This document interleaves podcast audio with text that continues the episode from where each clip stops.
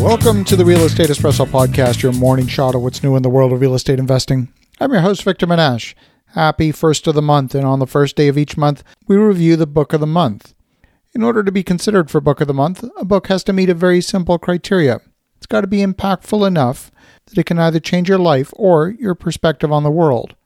Now, of course, whether it does or not is entirely up to you. If you consume the book passively and just comment on how good it is, you're missing the point. If you integrate it and make it part of you, then you really get to reap the benefits of reading the book of the month. And today's book definitely meets the criteria. Our book this month is Be Present in This Moment a Practical Guide to Mindfulness by Tessa Watt.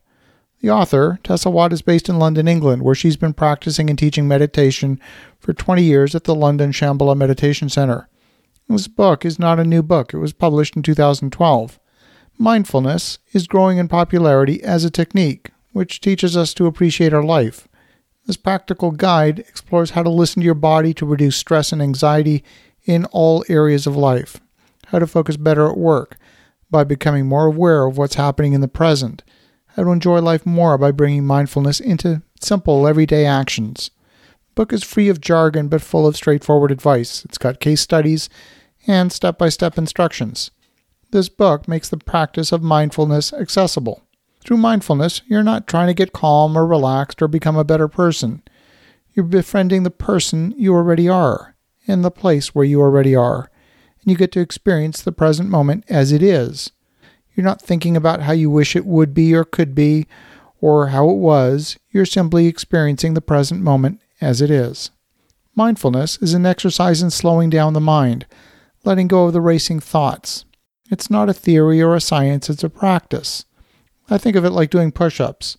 Push ups are something to be done regularly. You can't just do 10 perfect push ups and say, okay, I'm good, I'm all set for life. Push ups are the development and strengthening of a muscle, and mindfulness is just like that. I'm a busy guy and my mind is full of projects. I find myself bouncing from the next initiative to be taken on in a development project to how to solve a staffing shortage or how I'm going to solve a capital shortfall on another project or maybe the next topic for a podcast episode. My mind is always racing. And one of the exercises in the book is surprisingly simple. It's a mindfulness practice. It involves eating a single raisin. Most of the time, when I eat a handful of raisins, I grab a handful out of the bag and slam it back, barely paying attention to what I'm eating. I might be on the phone while I'm grabbing a snack, and raisins aren't too crunchy, so they won't interfere with the phone call. But this exercise is different. It involves eating a single raisin. You want to look at it carefully first, examining the exterior texture, the wrinkles, the shininess of the skin, the softness. Is it soft and malleable or is it hard and dry? Mindfulness means paying attention in a particular way on purpose, in the present moment, and non judgmentally. This particular exercise was pioneered in the 1970s by a guru named Jon Kabat Zinn. The exercise involves exploring the raisin with all the senses. Hold it up to your ear and listen. Hold it to your nose and smell it. When you put it in your mouth, run it first along your lips and notice how your mouth reacts to the raisin. Maybe your mouth starts to salivate. When you put the raisin in your mouth, taste it with different taste receptors in the mouth, on the tongue and the cheeks. Bite into it and observe how it squishes. Taste it again in different parts of the mouth. How did the taste change before and after biting into it? Maybe you like the taste, or maybe you don't. Don't pass judgment on the raisin, but merely observe your own response to the taste of the raisin. You probably never knew there was another way to eat a raisin. There's the usual way, and then there's a mindful way that involves being fully present. How did this raisin experience compare with your memory of eating raisins?